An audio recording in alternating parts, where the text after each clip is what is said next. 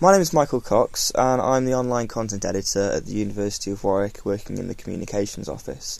There's much excitement surrounding the possibilities of nanotechnology, particularly within the healthcare and IT industries. Carbon nanotubes are a notable example. However, there are also concerns, since we do not know everything about the effects that nanometer scale elements may have, as their reacti- reactivity changes considerably at this level. There could be health or environmental impacts that we haven't even begun to imagine. Today I'm talking to David Smith from the University of York, who is leading the field in terms of nanotechnology and its application to medicine. Firstly, please can you define nanotechnology for us? Yeah, so I mean, the key about nanotechnology is it's a technology that's based around a specific length scale at the end of the day. So, as far as the sort of normal person's concerned, nanotechnology is the world of the very, very small. So, it's about a millionth of a millimetre. So, take a millimetre, the smallest division on a ruler, divide it by a million, and you've got a nanometre. So, it's tiny from the point of view of the world around us.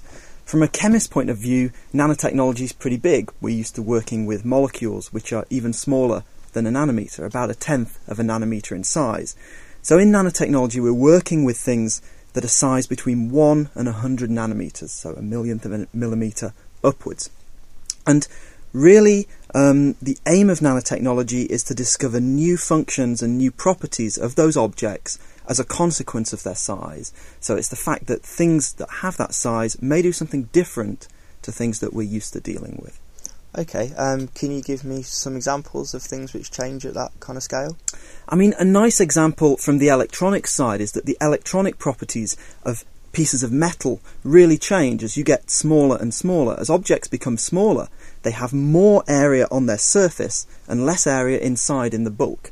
And so you maximize the surface area of an object as it becomes smaller and smaller. And that changes the electronic properties of a metal. That's one of the reasons that the electronics industry is excited by nanotechnology. And that would lead to what kind of benefits? Well, the benefits could be, for example, for the electronics industry, would be faster computing, smaller computers, chips that are based on a much smaller basis and can do computing potentially in a different way because the electronics of the metal will change as they become smaller. What's going to be the single most significant application of nanotechnology? If you have to just pick one thing, what's going to be most most significant? I think really the most significant aspect of nanotechnology is that it's a way of thinking it's a, it's it's about manipulating matter on a biological scale. And really, that's one of the most interesting aspects to it. All the molecules that make us the people we are are nanometer sized. And really, the possibilities of nanotechnology to go in as a chemist and interact with that and interface with that, I don't think it can be summed up as a kind of what's the single advance going to be. It's like in at least in the field of medicine, it's a whole new way of thinking about approaching medicinal problems. The traditional way of approaching medicinal problems is very, very focused, and very much about making a very small molecule to interact with a specific target. Once you start thinking about bigger things, suddenly you can think about interacting with biological systems in so many different ways that it opens up totally new areas of medicine. And I think that's really what the impact of nanotechnology will be. It's the fact that it's going to open up new areas of medicine that you couldn't have thought about opening previously. I would say that tissue engineering is likely in the in the medium term to be probably the most exciting advance that nanotechnology can offer the ability to use nanoscale matrices to grow new organs for patients. Uh, I talked about growing the nerve cells. It doesn't have to be limited to a nerve cell. If you combine nanotechnology with stem, stem cell technology, then there's the possibility of beginning to think about growing completely new organs for patients. And I think that's probably one of the most exciting applications. And, but it all stems from working on the same kind of scale as the biological molecules themselves. And when you said sort of medium term, but realistically, what kind of timescales are we talking about before we see some of these things coming into fruition? Well, I mean, they always say that to develop any new drug from the initial results that you get in the laboratory is normally a minimum of 10 years. That's what you have to think about for a company to take it on, to do all the trialing, so all the safety testing, to then trial it through early patient trials, bring the thing to market. It's about a 10 year process. I would say we're at the stage of having the early laboratory results at the moment coming through in tissue engineering. So for that kind of process, you'd be looking 10 years and 10 years plus for those kinds of things coming through into the clinic. For some of the drug delivery systems, some are already coming through into the clinic. So I'd say that's a short term process in that place, and you'd maybe be looking at those becoming more standard over the next five years. Right now, what sort of things are available and how can they actually be applied in real world situations? So at the moment, it's it's really focused around drug delivery systems, um, and there's been a lot of interest in designing systems using chemical and biological synthesis to enhance the delivery of a drug. So take for example a disease like cancer. Okay, um, the problem with a traditional anti-cancer drug is that it'll go all over your body and it causes a lot of side effects. So it'll go into your stomach, it makes you very sick, it makes your hair fall out. Anywhere you have rapidly dividing cells, the anti-cancer chemical will operate. So if you could target that chemical more effectively to the tumour, then you have a better chance of success. So increasingly, some of the anti-cancer drugs going through the clinic and the trial stage are using targeting mechanisms where, for example, they'll take an antibody that specifically wants to go to a given tumour, they'll attach it to the anti-cancer drug, and they'll use that biological carrier, which is an object on the nanometer length scale, to carry the drug molecule through the body to the place where it's required. And so a lot of the sort of anti cancer treatments of the future may well rely on delivery systems to get the specificity of action that are based on nanotechnology type approaches. Is this sort of something which might happen in the near future then? Those kinds of antibody directed therapies are the kinds of things that are in clinical trials, and right. some of the new drugs coming onto the market are operating in that kind of way. So okay. you're talking about early stage anti cancer drugs the delivery mechanisms that we've covered already, could you describe them in a little bit more detail, please? Well, I'll give you a simple example of one that people have looked at quite a lot, and there's a lot of studies kind of in the literature and some early early animal studies looking at whether these work.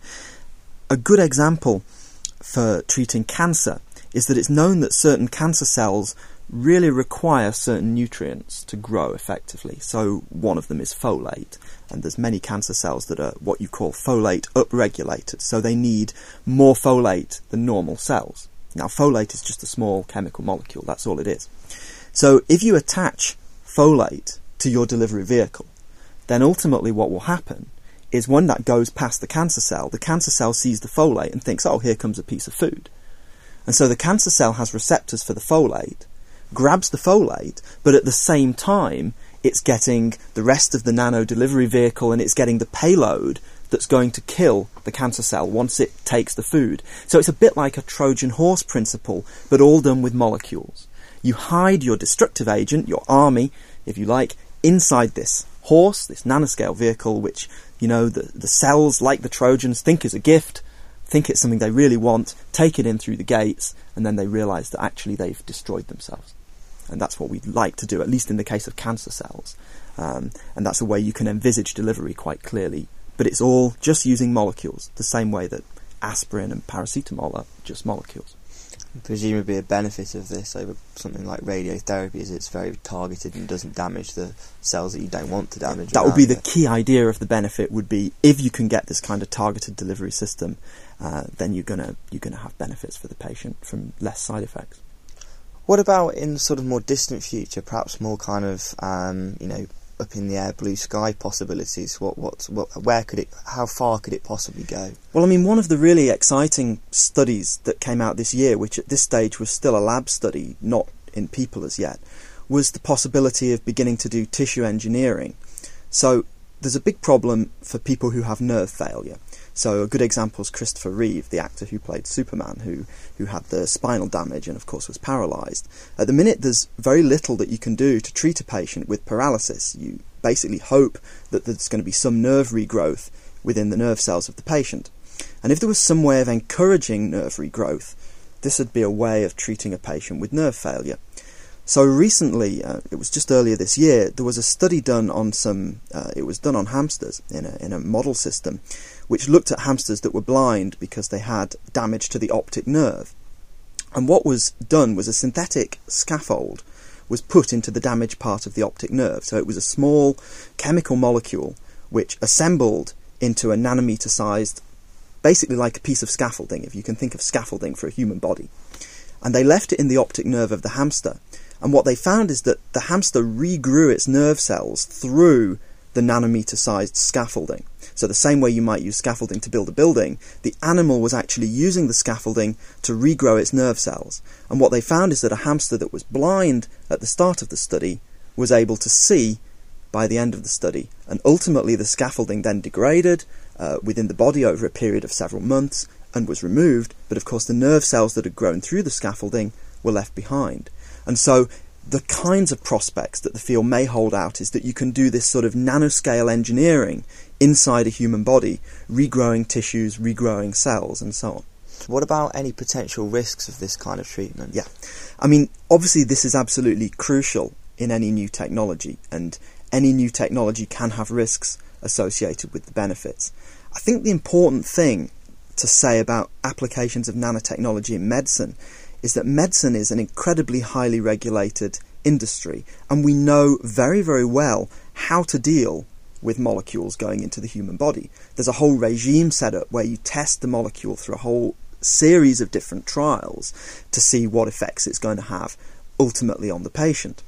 And really, in terms of nanotechnology, what you're looking at doing is not hugely different to what you do in traditional medicinal chemistry. You're using molecules, they're perhaps assembling into a larger structure, or they're interacting with biological molecules, or they're bound to biological molecules to form larger structures.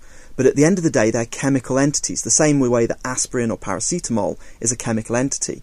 And so you can use the same kind of testing protocols that have been traditionally used by the pharmaceutical industry to ensure that nanotechnology is safe.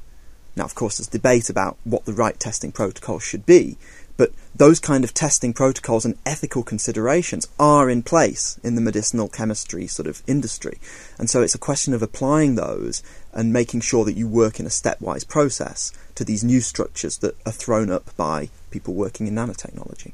What about any environmental impacts of this kind of technology escaping. Um, there's I've, I've, read sort of some what you probably would say fanciful comments about what might happen if if um, self-assembling nanotechnologies were to escape into the world. Is there any kind of real risk from discarding nanotechnologies waste? It's a really good question. It's a really important question as well. And it's important to define what we mean by self assembling system, first of all, I guess. And there's this image that what nanotechnologists want to do is make a machine that lives, in essence, that has a sort of life of its own on the nanoscale, like a tiny little robot. And actually, that's not what people in the clinic are trying to do at the moment. That's not even an interest that we have. If you take the example of the scaffolding that's being used for nerve cell growth, which is a good example, this is a very simple chemical molecule, actually, to say it's no different to aspirin really isn't exaggerating. It's a small peptide molecule. Peptides are naturally occurring anyway, all around us.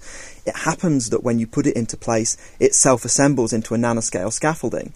But then we actually have enzymes in our body that will break those peptides down. That's their very job, to break them down into even smaller building blocks, simple amino acids, which are present in our bodies as well, and ultimately will just um, be excreted in normal ways. So you're not talking about making a nanoscale system that exists forever and ever as a nanoscale system in that case. It's a system that assembles and then is gradually degraded, and it's built using biological molecules and building blocks. So, in that essence, I'm not too worried about the waste from nanotechnology. However, if you're making a nanoscale object that will always stay a nanoscale object and you want to treat a patient with it, then it's important that you do the toxicity testing and it's important that you look at the environmental long term effects. We have to be sensitive about these things. There's already a big problem with things like polymers in the environment, you know, plastic bags on rubbish tips, and we have to make sure we don't add to that problem with new technologies that we develop. What are the key areas that you are researching right now? Well, one area that we're particularly interested in is an area that's been active for about 10 years and, and, it's broadly called gene therapy. So, to put it into context, one of my best friends has cystic fibrosis. Um, and this is a genetic disorder. It's caused by a mutation on basically a single base of the DNA. And the problems that it causes is he gets mucus in his lungs and his pancreas doesn't work properly. His lungs gradually degrade over a period of time. And this is a, this is a killing illness. Ultimately, this is a chronic disease, and life expectancy for people with this disease is typically between 35 and 40 years. So, this is a, this is a serious illness, and there's no way of treating it currently medicinally. There's no way of approaching a treatment for this. And for some time, it's been proposed that one way of treating patients with genetic disorders is to get a healthy piece of the DNA that they really need within their within their bodies and to deliver that DNA into their cells so that somehow they can use that DNA themselves and fix their faulty genome for themselves. And the key problem with doing that is not the idea of giving them the healthy DNA. In a way, it's not even making the cells use the healthy DNA. The problem is delivering the DNA into the required cells of the patient. And we're working on trying to develop chemical delivery systems so that we can take the DNA and deliver it into the cells of the patient. And there's a huge number of problems, and there's many, many groups active in this area. It's not our problem as such, it's a problem that many groups worldwide are trying to solve. And we have to work closely with biologists and medics and ourselves as synthetic chemists to try and make progress in this area. But ultimately, that's kind of a key target that we have to build a synthetic carrier and of course, the best way to do that is to have a carrier that's a similar size to the DNA molecule itself. And that means using a nanotechnology kind of approach because DNA is a nano-sized molecule. And achieving the delivery by putting different bits onto your molecule that will encourage it to go into the right kinds of cells where the patient really needs to receive the DNA. So that's a, that's one of the key areas that we'd be working in in trying to apply nanochemistry to solve medicinal problems. Okay. Um, could you give me any more examples of different kind of genetic conditions that this might apply to? Because I get the feeling that this could apply to other things as well. Yeah, I mean, there's a huge number of genetic conditions that it could apply to. So, sickle cell anemia is a good example um, that affects particularly Afro Caribbean populations, um, which causes a sickling of the red blood cells. So, they don't work effectively. Once again, it's a life limiting illness. You will die younger if you have sickle cell anemia. Once again, it's caused by a genetic defect. However, it's not only related to these kind of genetic illnesses that you'll have from birth as such. Even cancer has a genetic component to the disease, and so there are ways of trying to develop genetic approaches to treating cancer and diseases like this as well. So there's a whole range of different diseases that you can look at treating using a gene therapy type approach, either delivering DNA or RNA, ribonucleic acid, into the cells of the patient. So we've talked about uh, what you're doing. Now, should we talk about how you're doing it? So on a typical day, I'm going to go and do some research into this thing, which will carry something and help a patient with cystic fibrosis. Yep. What do you do? So ultimately, I mean, a typical day. Obviously, I have a research team that are working on solving these kinds of problems, and they're the guys practically that are doing the work in the lab. So um, the girl who's active on this project, what she'd do on a typical day is she'd go into the lab and she'd do some synthesis, perhaps. So we may have a target for how we can change our carrier molecule. Maybe we can make it grab onto the DNA a little bit better. Maybe we can make it target to a specific type of cell by attaching a particular chemical onto it so it goes and then is targeted to that particular cell. And so she'd be doing chemistry, making a new molecule basically, forming bonds, connecting all the different components together so that you have a system that will grab the DNA and deliver it to the cell. And so she might be setting up reactions, uh, dealing with reactions, purifying the products that she's made so we know exactly what the products are. And then another typical day for her might be to go and test those molecules. So potentially to go and work with one of our biology collaborators and go and see, well, do these things really bind to the DNA? And perhaps to visualize it under an electron microscope, to, to look at the complexes that are made between our molecules and the DNA. I mean, that's one of the great things about nanotechnology, and this is why nanotechnology is happening now, is that we have electron microscopes, so you can see things that are nanometer sized. It's the first time in history that we've been able to see the objects that we want to work with, and really that's driven the whole field. So it's as simple as we can take our carrier molecule, we can take the DNA, we can mix them together, and under an electron microscope, we can watch one interact with the other and package it up into a little ball. So that could be another typical experiment. And then ultimately, she'll go to America and work with our collaborators over there and look at whether we can use the carrier molecules to carry real genetic material into cells, and she'll work with cell lines um, over in America. And so we span the whole range from chemistry through to biology with collaborators. We, we talked about using nanotechnology to deliver treatments to people with conditions such as cystic fibrosis. Uh, at what point during their life would you expect to administer this treatment? Are we talking very, very early on to prevent it ever causing them a problem, or later on in life, perhaps in early adulthood? Well, ultimately, the principle would be you could treat cells or people at any stage with this kind of with this kind of treatment. And so, for something like cancer, you may only want to treat that later on in the development of the person. You may want to treat it when somebody reaches their 30s or their 40s. If, for a disease like cystic fibrosis, you had the way of intervening very early, at an early stage, you may want to do that. Um, but the idea is that you should be able to deliver it to the cells within the patient, and so in a way the age wouldn't matter. Of course, there is another way of using genetic information, and that's to screen the embryos that you actually use through an IVF type approach. So, genetic information can be used in other ways, but once you start talking about correcting genetic information, really, in principle at least, the idea would be to do it at any stage. Sure. I'm not sure if we've strayed into this area or not, but would there be any ethical considerations when you were talking about doing things very, very early on?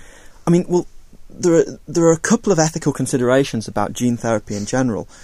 The first ethical consideration is early intervention when the fetus is developing very rapidly, if you do it at the fetal stage, or when the child is very young, there's so much developing that the chances to have side effects are much greater than when you do late stage intervention. So that's that's one ethical consideration. Uh, the child's body is developing much more rapidly. Um, the other ethical consideration is what really is a genetic defect at the end of the day. I mean, what do you want to treat with this kind of treatment? I mean, most people would want to get rid of a disease like cystic fibrosis, which kills, but there are many things that you could also link to genetics which are potentially not defects, but people may want to tamper with if they felt they had the opportunity.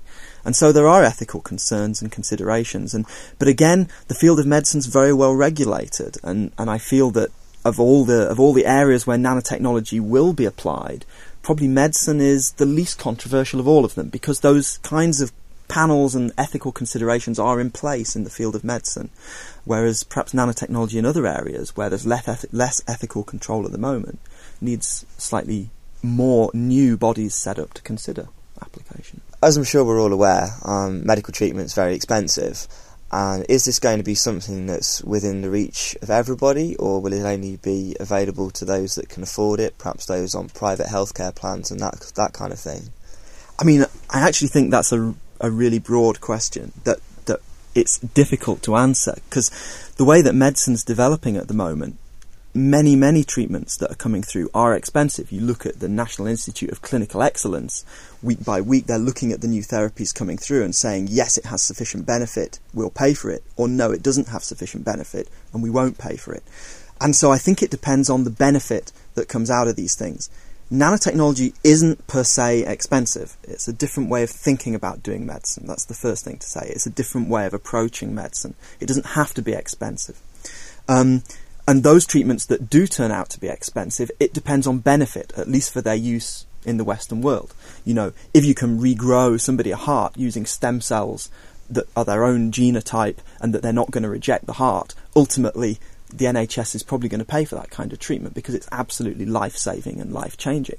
If you're talking about buying somebody an extra month of life with a terminal illness, this is where it becomes more borderline whether the cost of new drugs is, is worth it to the taxpayer or not. It's always worth it to the patient, of course. I think it's a big issue that in a way, the NHS has to tackle over the next 10 years. And it's not just going to be driven by nanotechnology, it's driven by all the new medicinal treatments that come through. Um, looking outside of this country, that's an even bigger issue. I mean, you look at healthcare in sub Saharan Africa, where the life expectancy is, is only 40, and in the UK we expect to live to 80. And this is a, a big issue for healthcare worldwide.